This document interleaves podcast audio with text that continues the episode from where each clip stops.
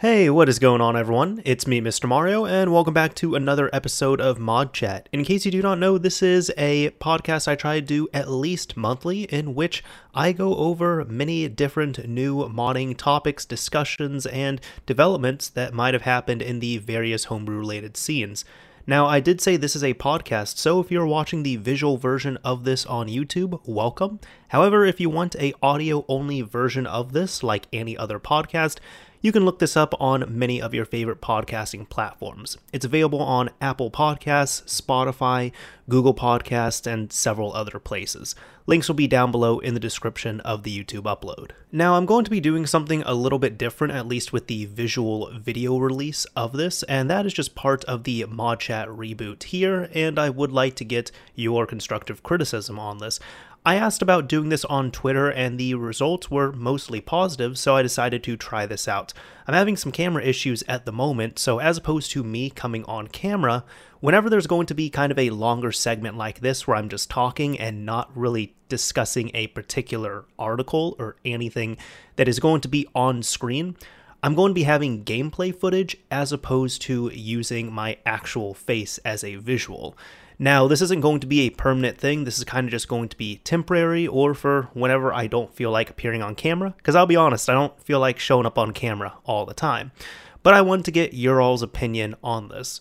Do you think this works out? Should I just focus more on using a different visual, or maybe only just use whatever is on screen for any time that I'm not going to be using the camera?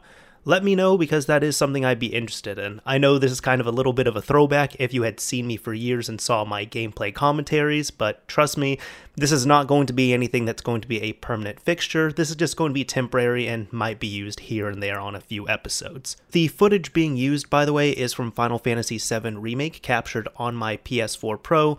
I recently finished it. I absolutely loved it. If you're interested in hearing my thoughts on it, the next Mario's Minute, Mario's Minute episode 28, which is my other more personal podcast, is going to have an entire segment dedicated to that. So be on the lookout if you're at all interested. If you're checking out the video, enjoy the visuals here, and if you're worried about any potential spoilers, this is me replaying the third chapter in the game, so there's nothing really too damning that's going to be happening here.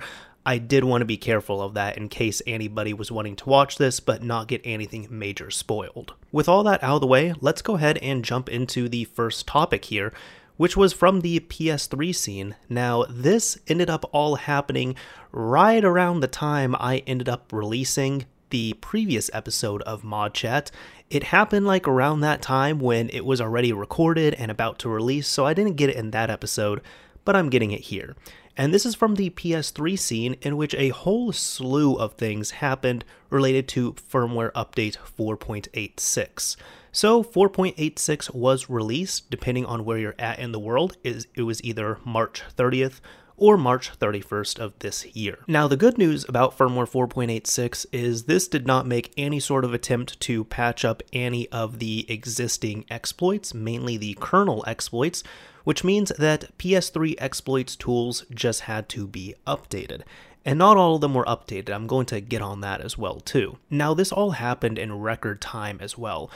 In my part of the world, it was March 30th when this dropped, very late March 30th, and by April 1st, we had our first 4.86 custom firmware in the form of Rebug Lite, which is just a CEX, you know, retail compatible version of the Rebug firmware. It's not the full suite because there is no 4.86 developer pup available. So we only have the Rebug Lite, which is more than enough. I mean, we get the best thing right off the bat.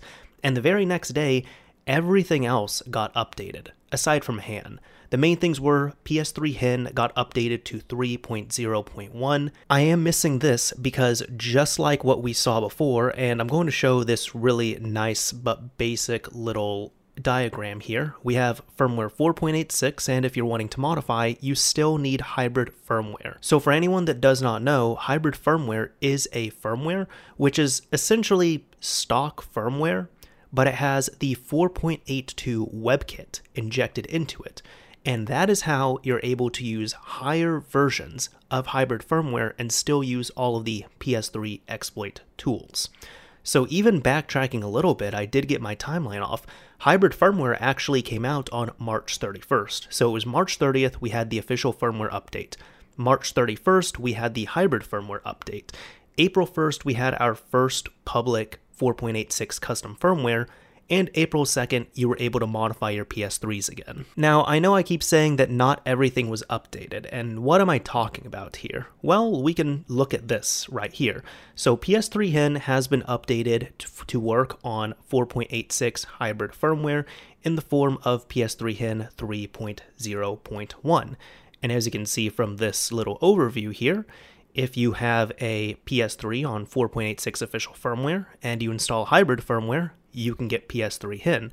Or if you want to fully jailbreak your system, you can use the PS3 toolset, which I did a whole piece on in the last episode of Mod Chat, in which I used it on my PS3 Super Slim. I was able to show you all how to load it up, and I was able to dump the flash off there in record time.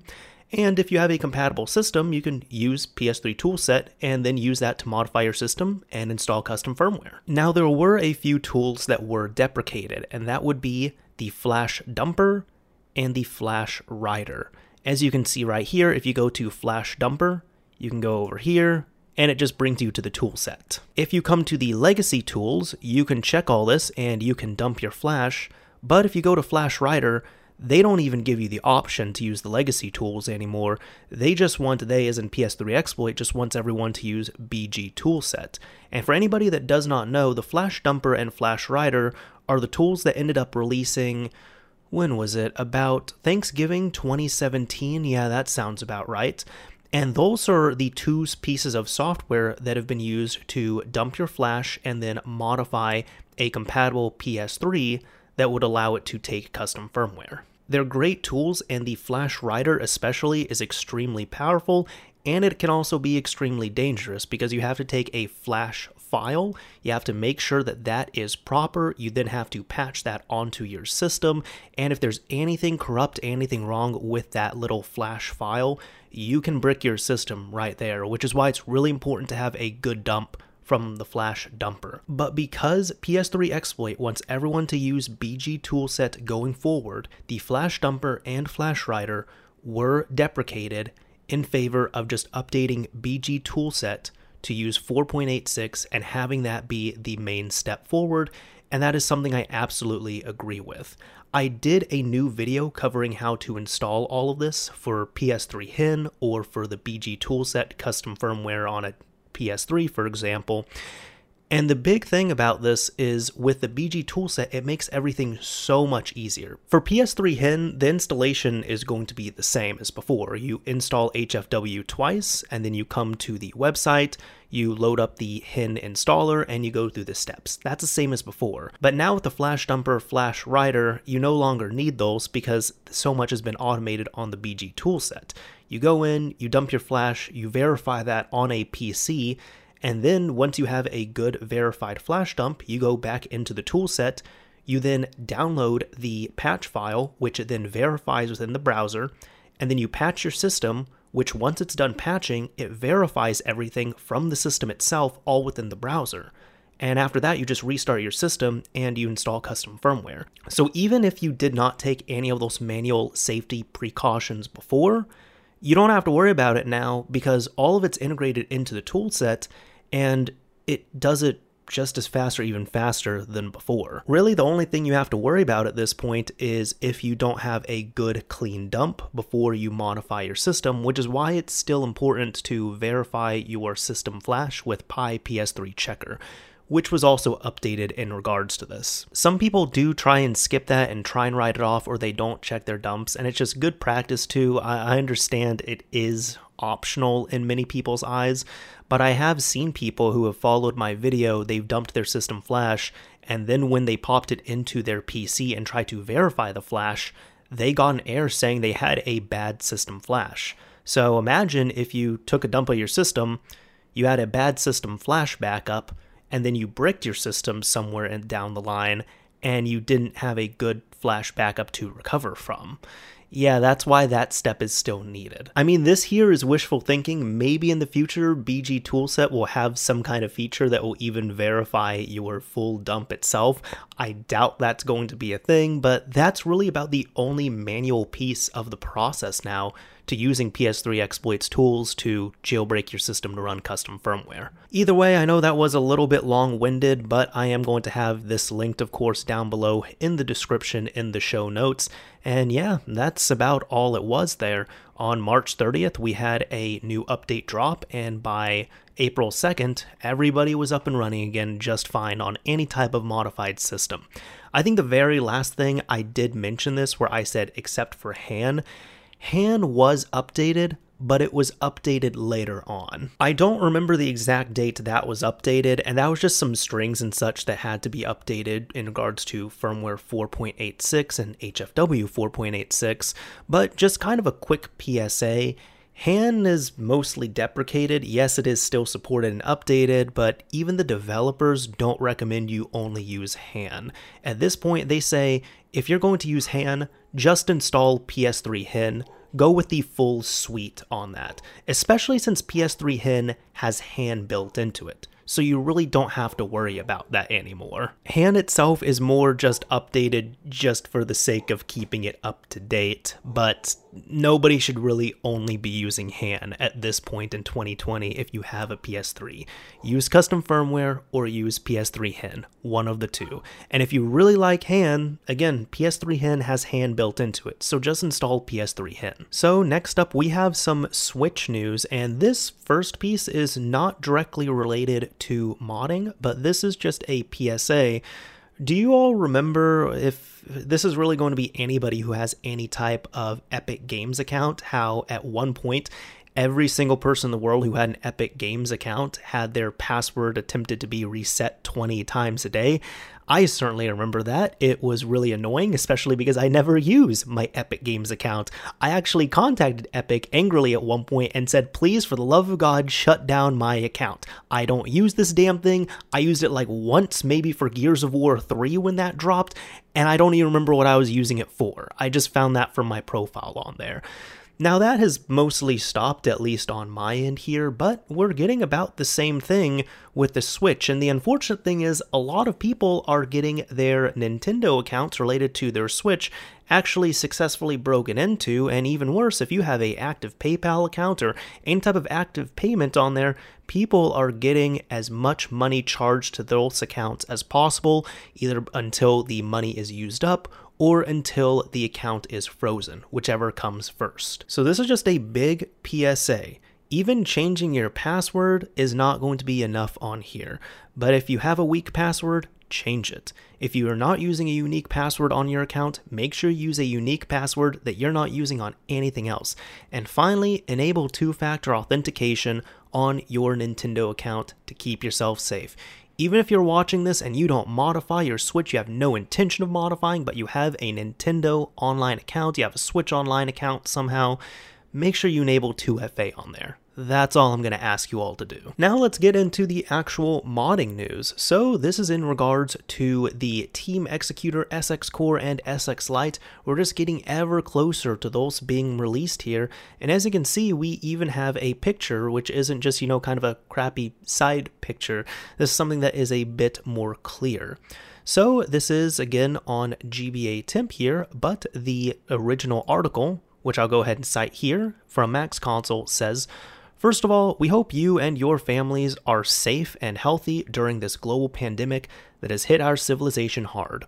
We got many questions about the current status of our new products, and after many hurdles, we are excited to announce we will be opening up pre orders for our SX Core and SX Lite products starting today. Just like the SX Pro, the retail price for the SX Core and SX Lite is currently fixed at $45.95 and comes with a free SXOS license, although you are free to not use SXOS, of course.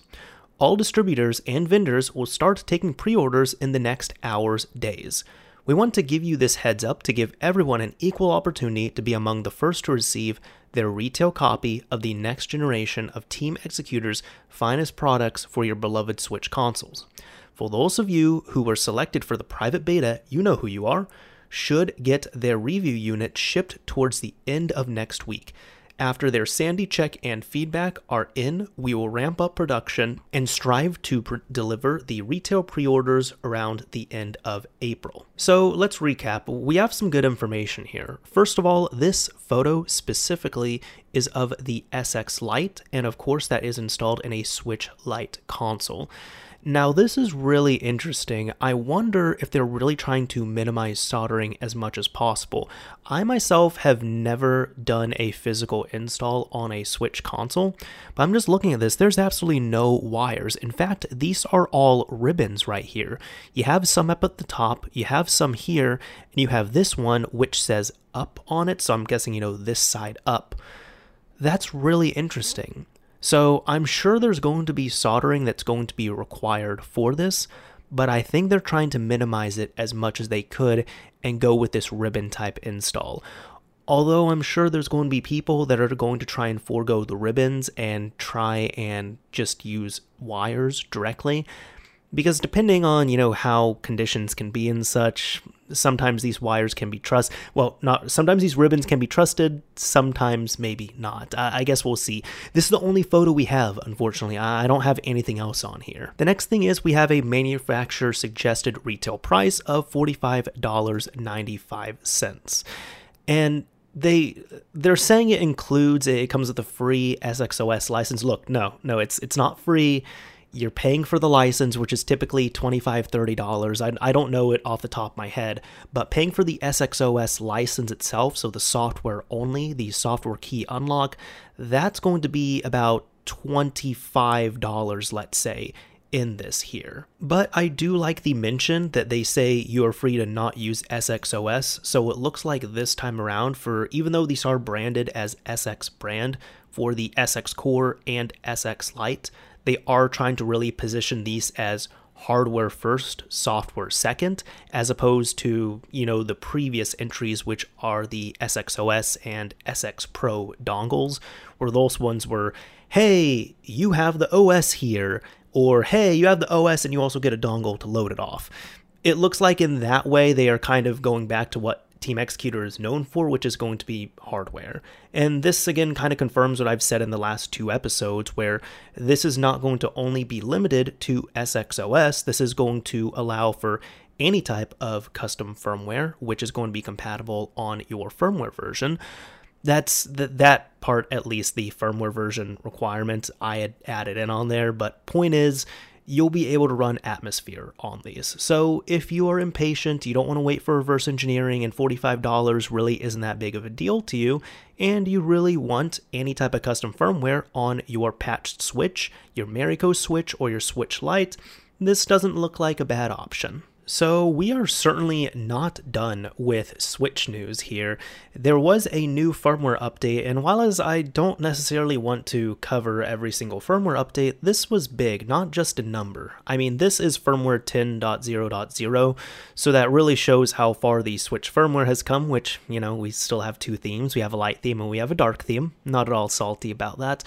But thanks to reverse engineering and diffing, there was actually some really interesting stuff that was uncovered. So, first of all, we have Hexkyz, otherwise known as Mike Heskin. Maybe I should flip that around. On Twitter, here had said firmware 10.0.0 adds preliminary support for a new hardware model, NX ABCD. Three of the five new DRAM profiles are for this new hardware type, and there's evidence of a secondary display of sorts being added exclusively on this model. So, wait, what? What? Yeah, you, you all heard that right. Apparently, there is a new Switch hardware type which might or might not be in development. The code name for it is NX-ABCD, which is kind of typical naming for the different types of hardware. But more importantly, this might be a Switch which has support for secondary display. So even friend of the show here, that one Martini, he had said, man, so we could potentially have a new digital only, console only Nintendo Switch unit alongside a dual screen Nintendo Switch unit in the future. Jesus, this is weird. And we're jumping the gun a little bit there. Yes, there is news of another unit that might or might not be coming. Now, we need to bring this back a little bit here, and I'm actually going to hand it off to Cyrez M. Don't worry, I, I did not get him on the show. I'm actually going to be borrowing a segment from a diffing stream he did. You see, SciresM is responsible for handling and maintaining upgrades and such of the Atmosphere custom firmware, and that's, I mean, I'm really underselling him at this point. He's done a whole lot for the Switch scene. But about a month ago, he actually released this stream here, which was Switch 9.2.0 diffing. And even though, yes, this is one firmware version behind, uh, let's just listen to what he has to say because it's actually quite relevant to this information. Ah, yes. Boot update to accurate as of 9.1.0. This is where I added support for Calcio. Um, in Calcio, right now the splash screen isn't shown on Calcio, which whatever. Um, some clocks are only configured on Calcio, which also doesn't matter. But what's interesting is Calcio doesn't have a battery driver. Uh, Calcio is not initializing the battery, which is to say Calcio and copper, when it used to be copper, don't support batteries. Or they have different battery support, rather. Um, if you look at the list of GPIOs, which you can do on SwitchBrew, uh, some things that are interesting about copper and Calcio uh, is that Calpi- Calcio doesn't have a bunch of GPIOs that are present in the normal switch and in the light, uh, but it does have extra HDMI GPIOs, and notably, it doesn't have uh, the game card controller GPIOs. Uh, the reason the HDMI GPIOs are necessary for Calcio, we speculate, uh, is because on the normal Switch, that's handled by the dock. Uh, and so the Calcio and copper hardware have these GPIOs added, which manage HDMI because they don't have the dock. No, Ed the Nerd, Calcio is not SDEV. SDEV and EDEV, etc., are all Icosa or Iowa or Hoag. Uh, SDEV is not its own hardware type, this is a new thing. Um, and so the development history of this looks like they released the original Switch, and then they started working on what we think is a home console only version of the Switch, uh, not a handheld. Uh, and they called that Copper as a code name at the time. Uh, and then after the bugs came out and they switched to the new system on a chip Mariko, they canceled Copper and they are now reworking on it as Calcio as the new code name for what used to be Copper on Mariko instead of Erista. And our best understanding of Calcio is that it is a home console that does not have the game card controller. And so our best understanding of it at the moment is that it is some kind of digital only home console. Maybe it is for streaming or something. Uh, but I also note that if we look at 9.0.0, if you look at 9.0.0, let me actually go here too. Um, where was this? Yeah, there were some other changes in here, but that's not the ones I care about. Um, no, that's not what I wanted. Um, oh, here it is. In 9.1.0, which was the same time that they added Calcio support, uh, they added a new set of keys used to sign software. Um, that is, they now support uh, the same OS, but software uh, that is signed for this new key generation uh, will only work. Uh, it's basically just a different set of keys. Uh, and that could possibly, but we don't know for sure, be for Calcio. Uh, Zaki Cat says uh, platform config Hoag and platform config Copper have been present since 2.0.0. Oh, okay. Yeah. 2.0.0.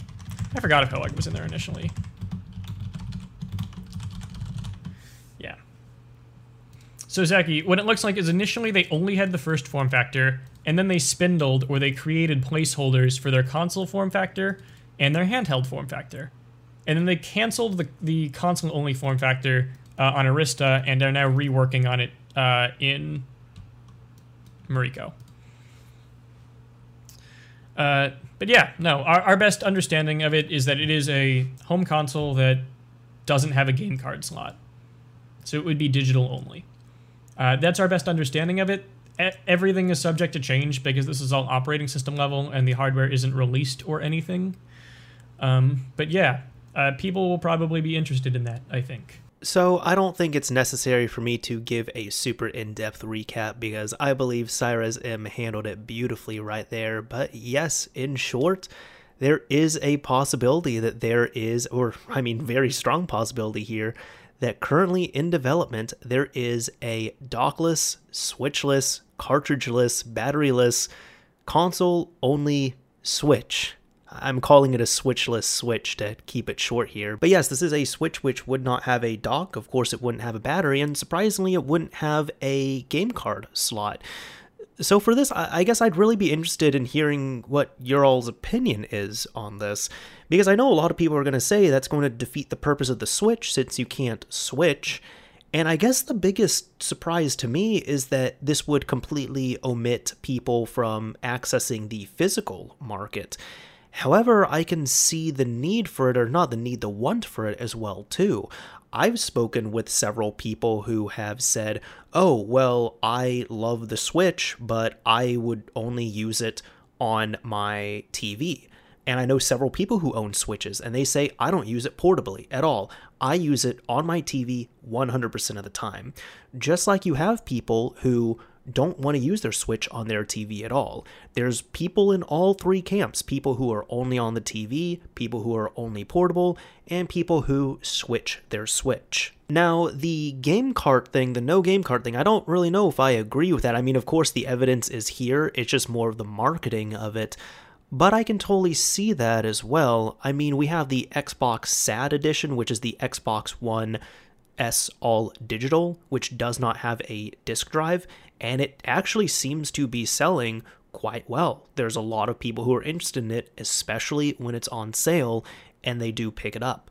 And I'm sure there's going to be people who say, look, I just want to switch hooked up to the back of my TV. I don't care about all those little tiny cartridges all over the place. There's like three games I want Mario Kart, Smash, and maybe Zelda. I'll just buy them all digitally and play them on my TV whenever I can. So I think that's going to be interesting. I do see the type of person it's for. I just don't know how well it's going to sell or if it will ever come to fruition, but let me know what your thoughts are on this. Now, as a last thing before we completely move off of Switch news, I just wanted to note this here on April 13th, that is when 10.0.0 came out, and SciresM said, Exciting, can't stream diffing tonight.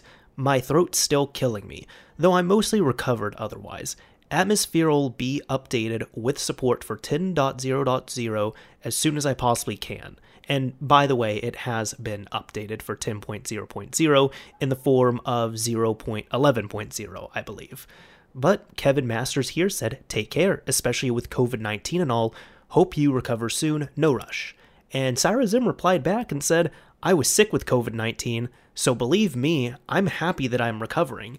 And that was Wow, that's surprising. So, SciresM, Michael, very glad you're recovering. Really sorry to hear that you got hit with COVID 19 or the coronavirus. And you know, speaking of that, because now it is impacting homebrew and such, I feel like it'd be appropriate to talk about this. Now, just like I talked about in my last episode, in case you don't know what Folding at Home is, Folding at Home is an application that you can set up on your computer, your server, really anything that's going to have a digital pulse of some kind. And what this does is this allows all these different and what this does is this allows you to use your computing power and compute cycles, CPU cycles, and really donate them to research. So there's been multiple different ways that you can do folding, and there was even a folding at home app on the PlayStation 3 years and years ago. That's how powerful it was at that point.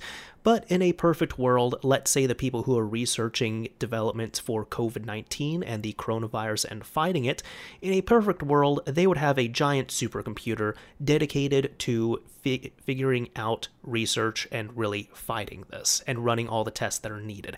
However, supercomputers take up space, they're expensive, they have to be maintained, it's really not an easy thing.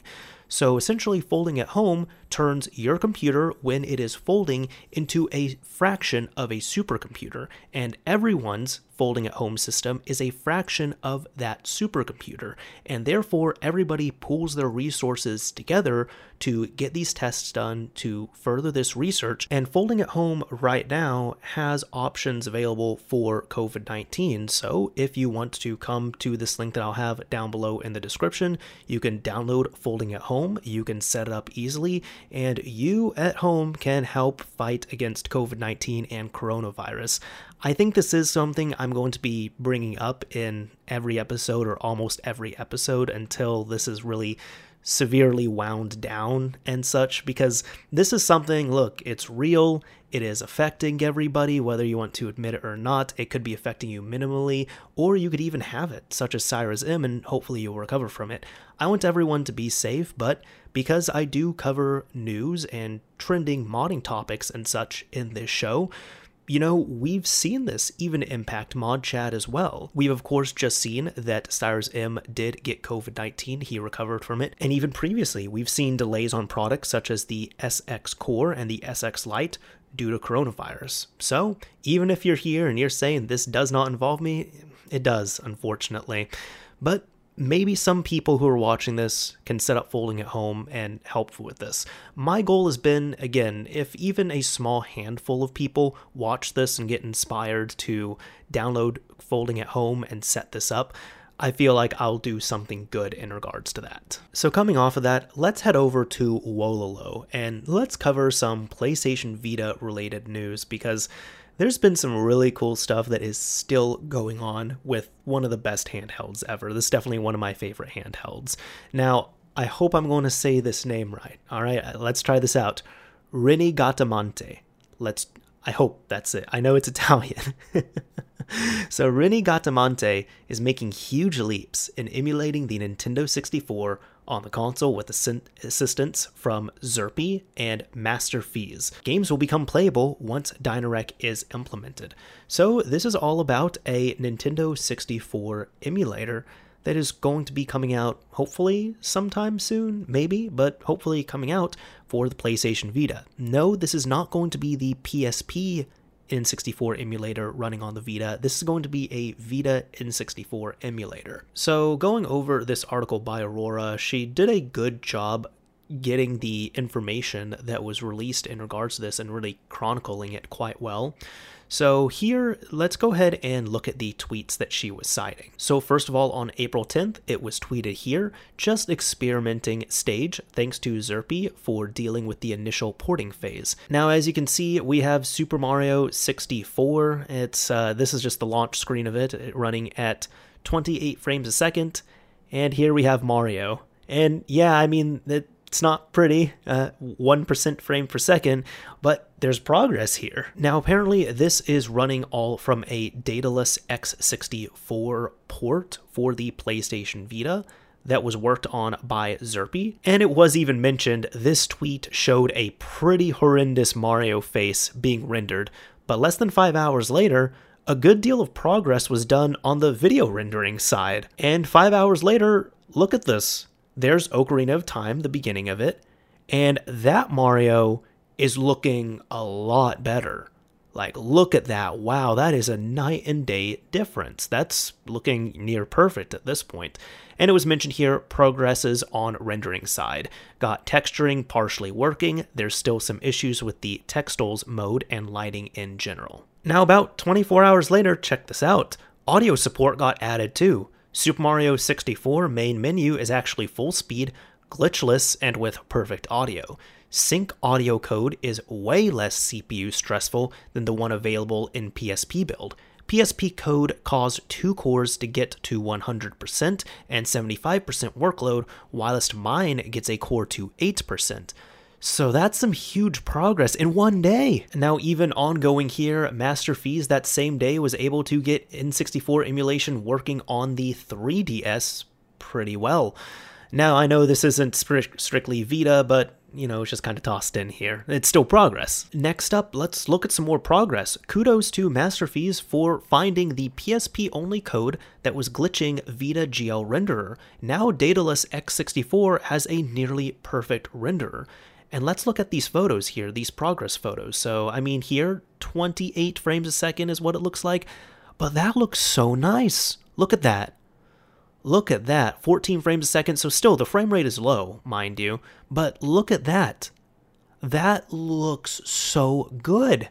That's unbelievable. So, kind of wrapping this up here, it was mentioned what's next, and as things currently stand, the PlayStation Vita port of Daedalus X64, the emulator which made limited N64 emulation on the PSP possible, isn't able to provide a playable experience in commercial games that have been tested, which include Super Mario 64, Mario Kart 64, Legend of Zelda Ocarina of Time, Super Smash Bros. 64. Just a little annotation here. This title is running the best out of these four, and it's doing around 30 frames per second with audio enabled. That's crazy, wow. But it is mentioned by Aurora. However, things may change on this front if a dynamic recompiler gets implemented, since the emulator is currently running in interpreted mode.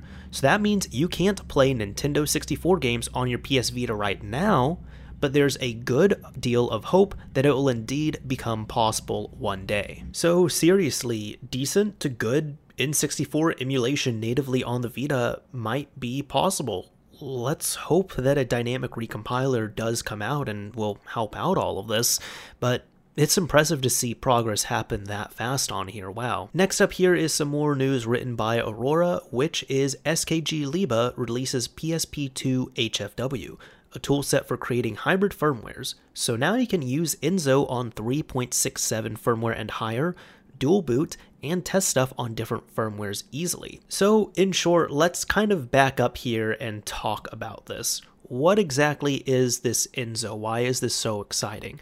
So, first of all, the main PS Vita exploit, which was native, which came out, was HENkaku, which worked on firmware 3.60. And about a year later, Enso came out. Enso works with a flaw in the bootloader, which allows you to run Enso, not Enso, but run HENkaku on boot up. You see, this is not like the PS3 where the PlayStation 3 has custom firmware. This would be more akin to a homebrew enabler, so PS3 Hen or Hen, mind you, where when you turn on your system, it is completely stock, and then you launch something whenever you boot it up, and you bring up that homebrew enabler. That's what HENkaku is and HENkaku Enso allows you with a very small patch to the bootloader to load up HENkaku on boot every single time. So you turn on your Vita and it's still not custom firmware, but you turn on your Vita and right there you have instant homebrew access. Now this works on firmwares 3.60 and 3.65.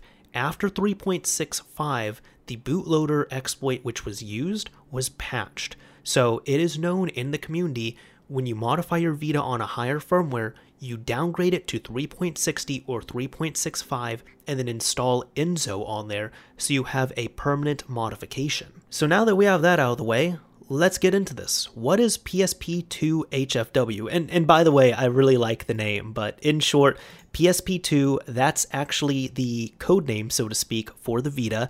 If you look up a Vita firmware update, it is called PSP2 Update and HFW is hybrid firmware, so a nod certainly to the PS3 scene in there. Now, for those wondering what a hybrid firmware is, in the Vita context, it refers to running a firmware with a different bootloader version, such as using the firmware 3.65 bootloader with firmware 3.68 or firmware 3.70. Now, from a Reddit thread from SKGleba, he had said here Hi guys, I was bored and decided to try and see how deep I can go with Zero Syscall 6 and what can developers benefit from it. It turns out that if we patch the RVK checks at a bootloader level, i.e., with Enzo, the Vita will happily run everything that is in OS0 slash VS0 without checks, aka we can run a different firmware than the bootloaders, which has been, you know, explained there. It took me a few weeks to port everything to low level, and now I can share it with you at PSP2HFW.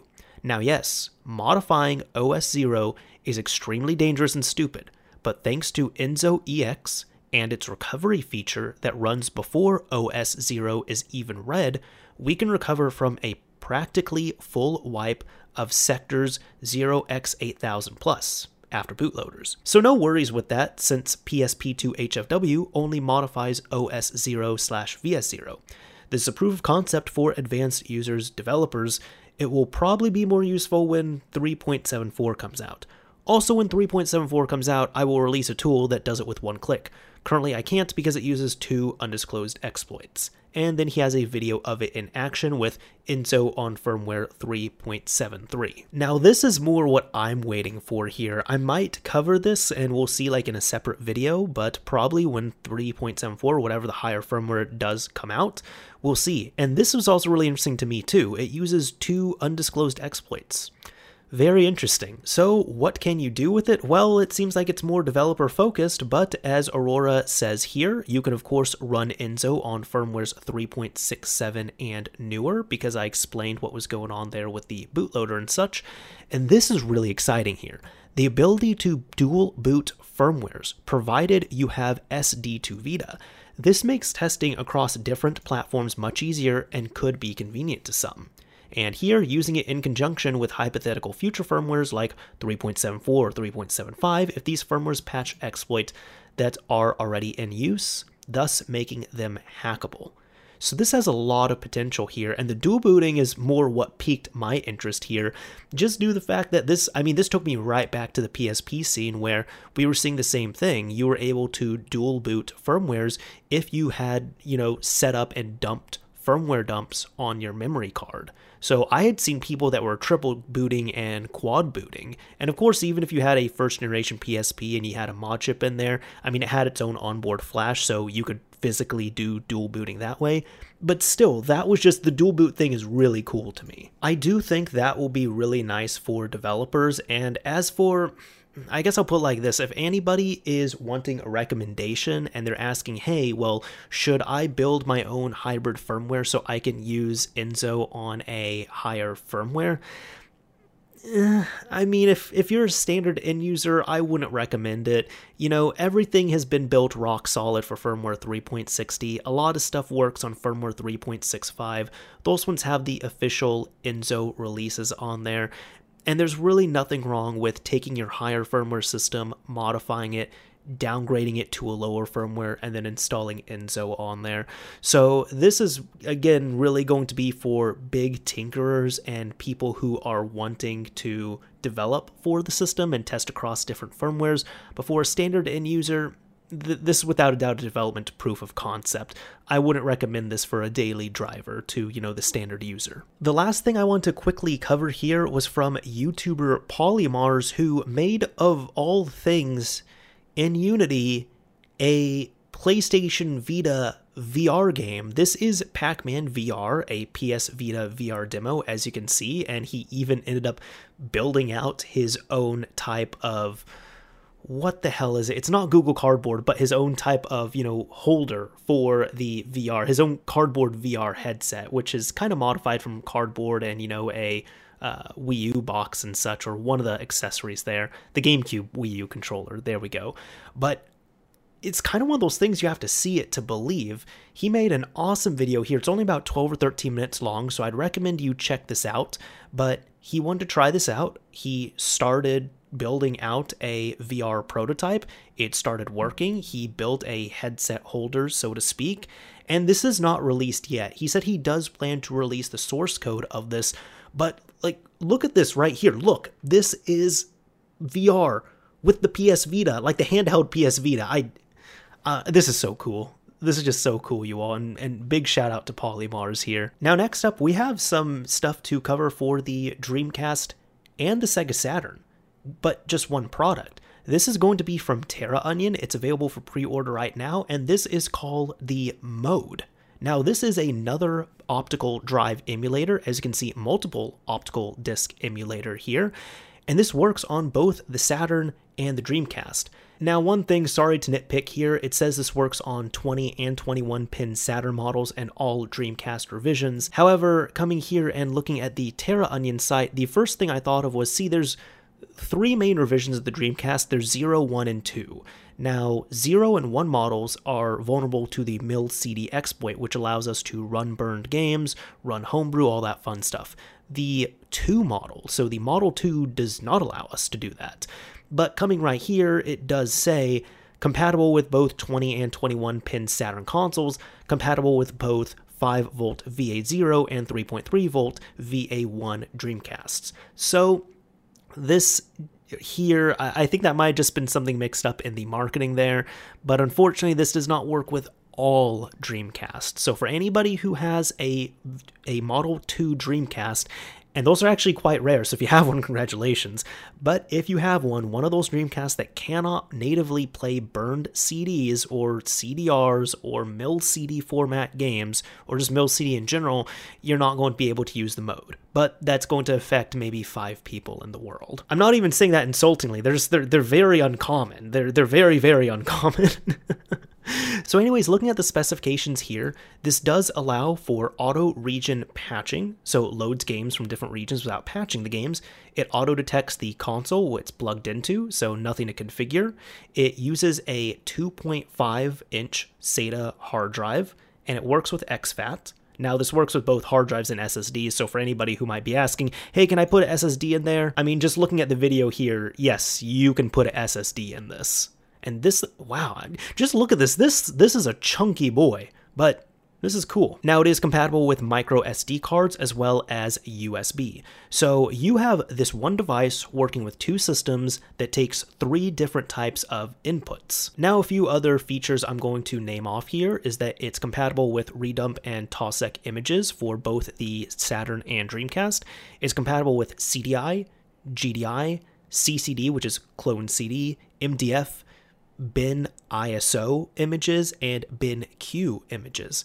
It's plug and play, so there's absolutely no soldering required for this. It supports multi disc games. There's zero seek times, providing faster loading times here, uh, unless you use a hard drive, I guess. The hard drive would still technically and physically have seek times on there.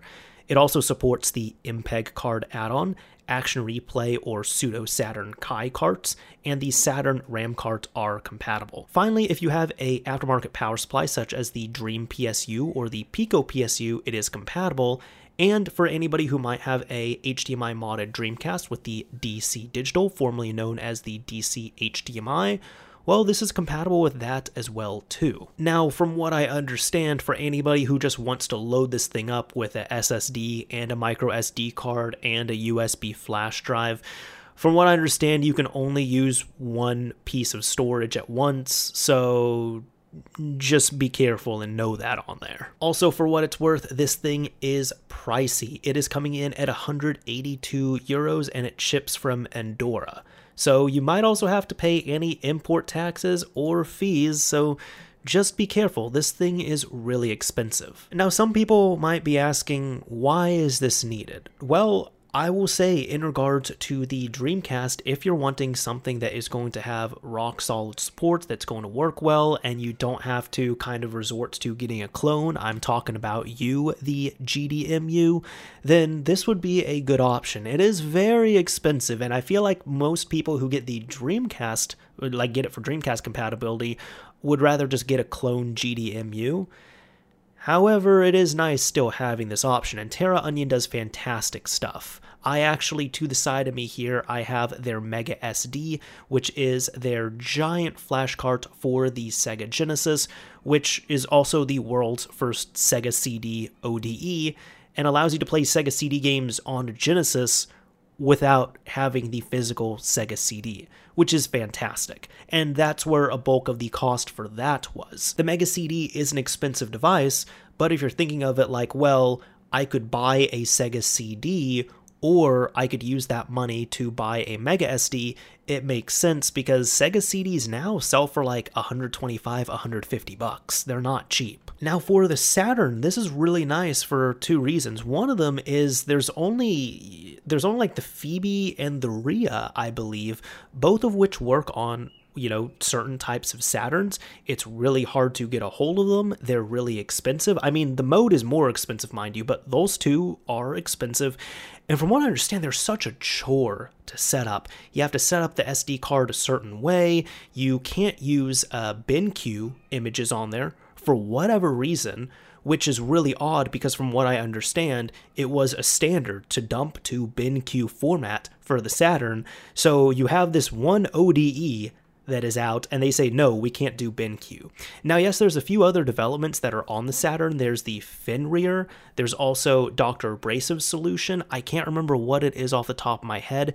That one is probably going to be the best because that's the only solution that is not going to require you to remove the laser assembly out of your console, meaning that you can still use your physical discs and play them off of a optical drive emulator, which that's my favorite kind of setup for these drive emulators, such as the X360 USB or the PSIO. Those are my favorite types where you have both options, you're not just delegated to one option. However, Dr. Abrasive's solution is not yet available for purchase. The Fenrir is available in limited purchase, and the Phoebe and Rhea, those things, as I said, are really difficult to get a hold of. While as the mode, you can get a hold of it now. I mean, it's if I was really in the market for a Sega Saturn ODE, this is what I would get. And I think I will get one of them. I'm probably going to wait for it to go on sale, maybe like a Black Friday sale or something. Uh, much like what I did for the Mega SD. I waited for that to go on sale. It was like 20, 30 bucks off, so I decided to bite there. Uh, it wasn't, I mean, it wasn't a ton of money that was saved. It was still money that was saved enough for me to go ahead and pick one up. So the mode. I'm excited about it. It looks awesome. I trust that it's going to be a fantastic device. I guess my last thing is I really wonder why they made one device for two systems as opposed to making two different products for two different systems and selling each of them at a lower cost.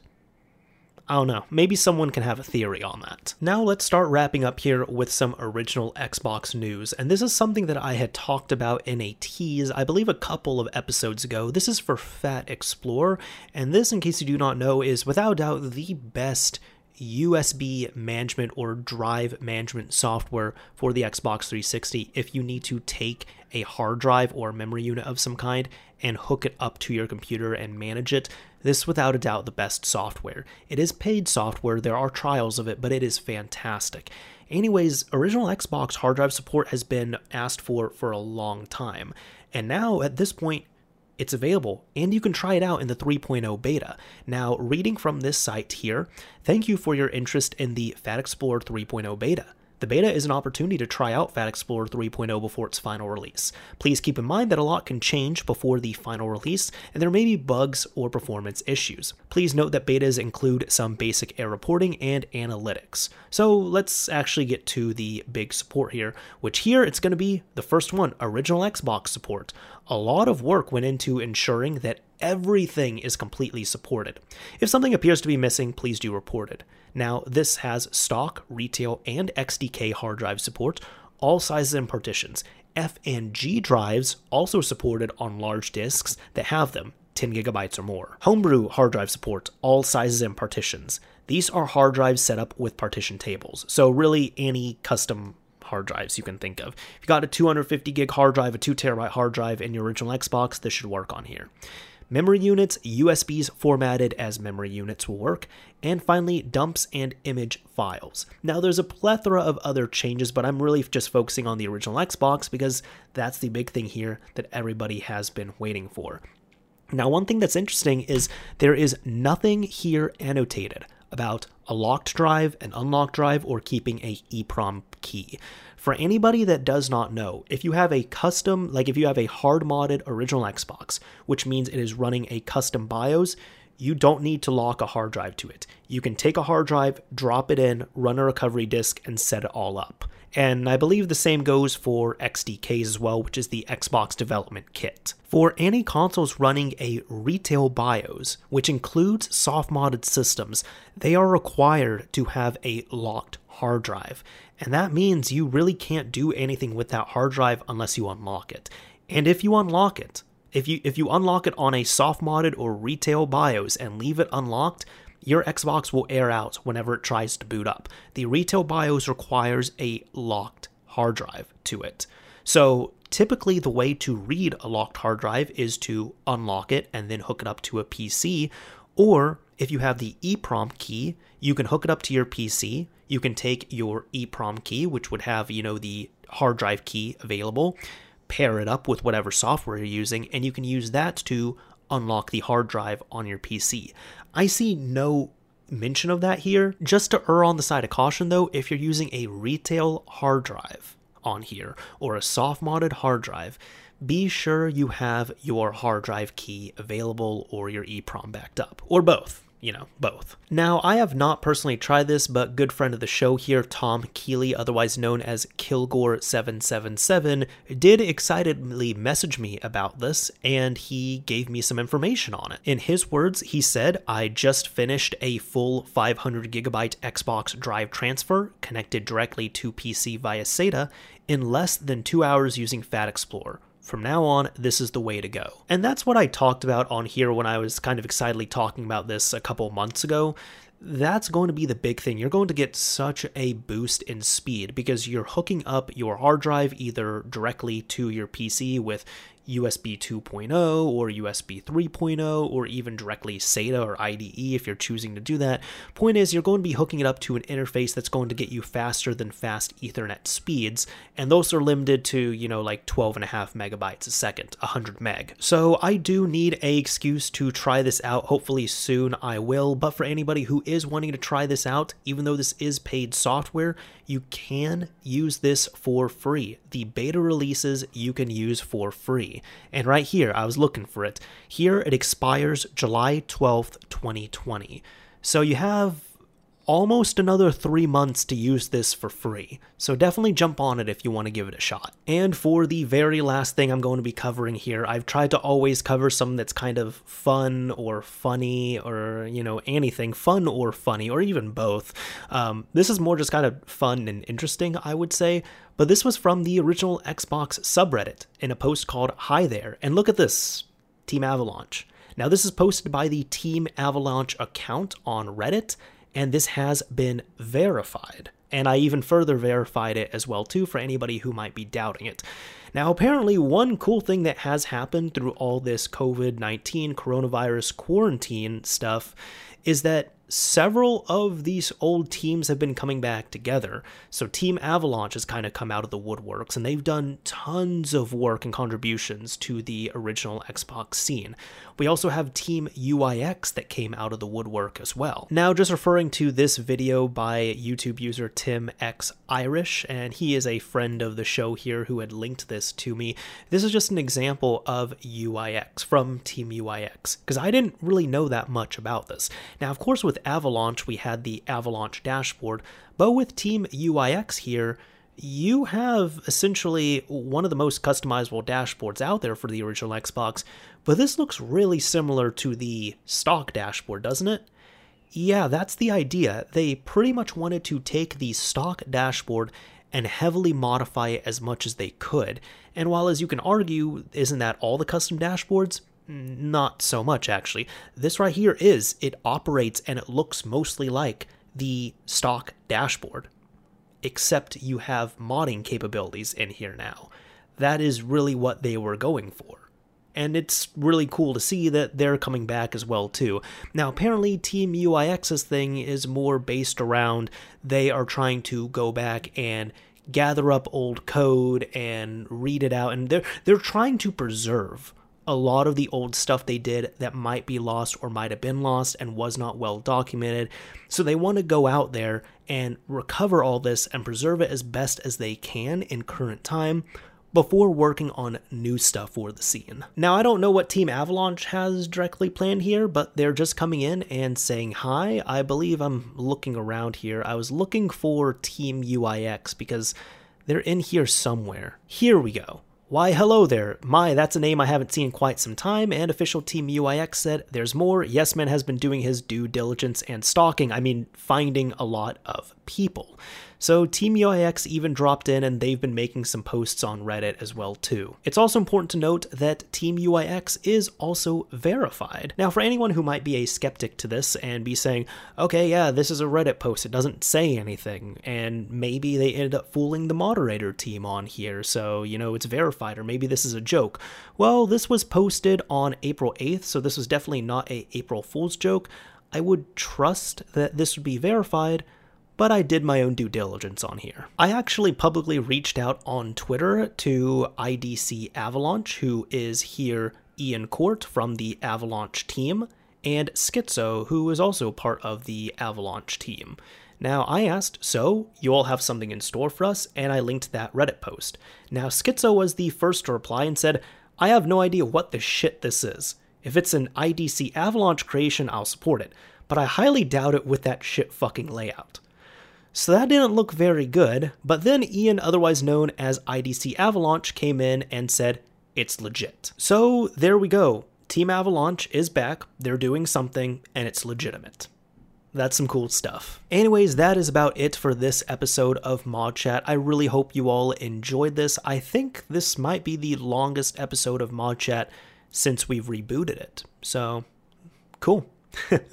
Anyways, this is Mr. Mario signing off. Thank you all for listening and watching. Again, if you all are wanting to watch this, it's going to be on the Mr. Mario 2011 YouTube channel in video form. And if you're wanting to listen to it, it's going to be available on most of your favorite podcasting apps and platforms. Now, one thing I also always do is I like to pick a keyword or a key phrase. And if you use this in a comment on the YouTube upload, I'll know that you made it to the end. So, how about guinea pig? If you use the phrase guinea pig somewhere in your comment, I will know you made it to the very end of this longer episode. Anyways, this is Mr. Mario signing off for real this time. Thank you all for watching and listening, everyone. Until next time.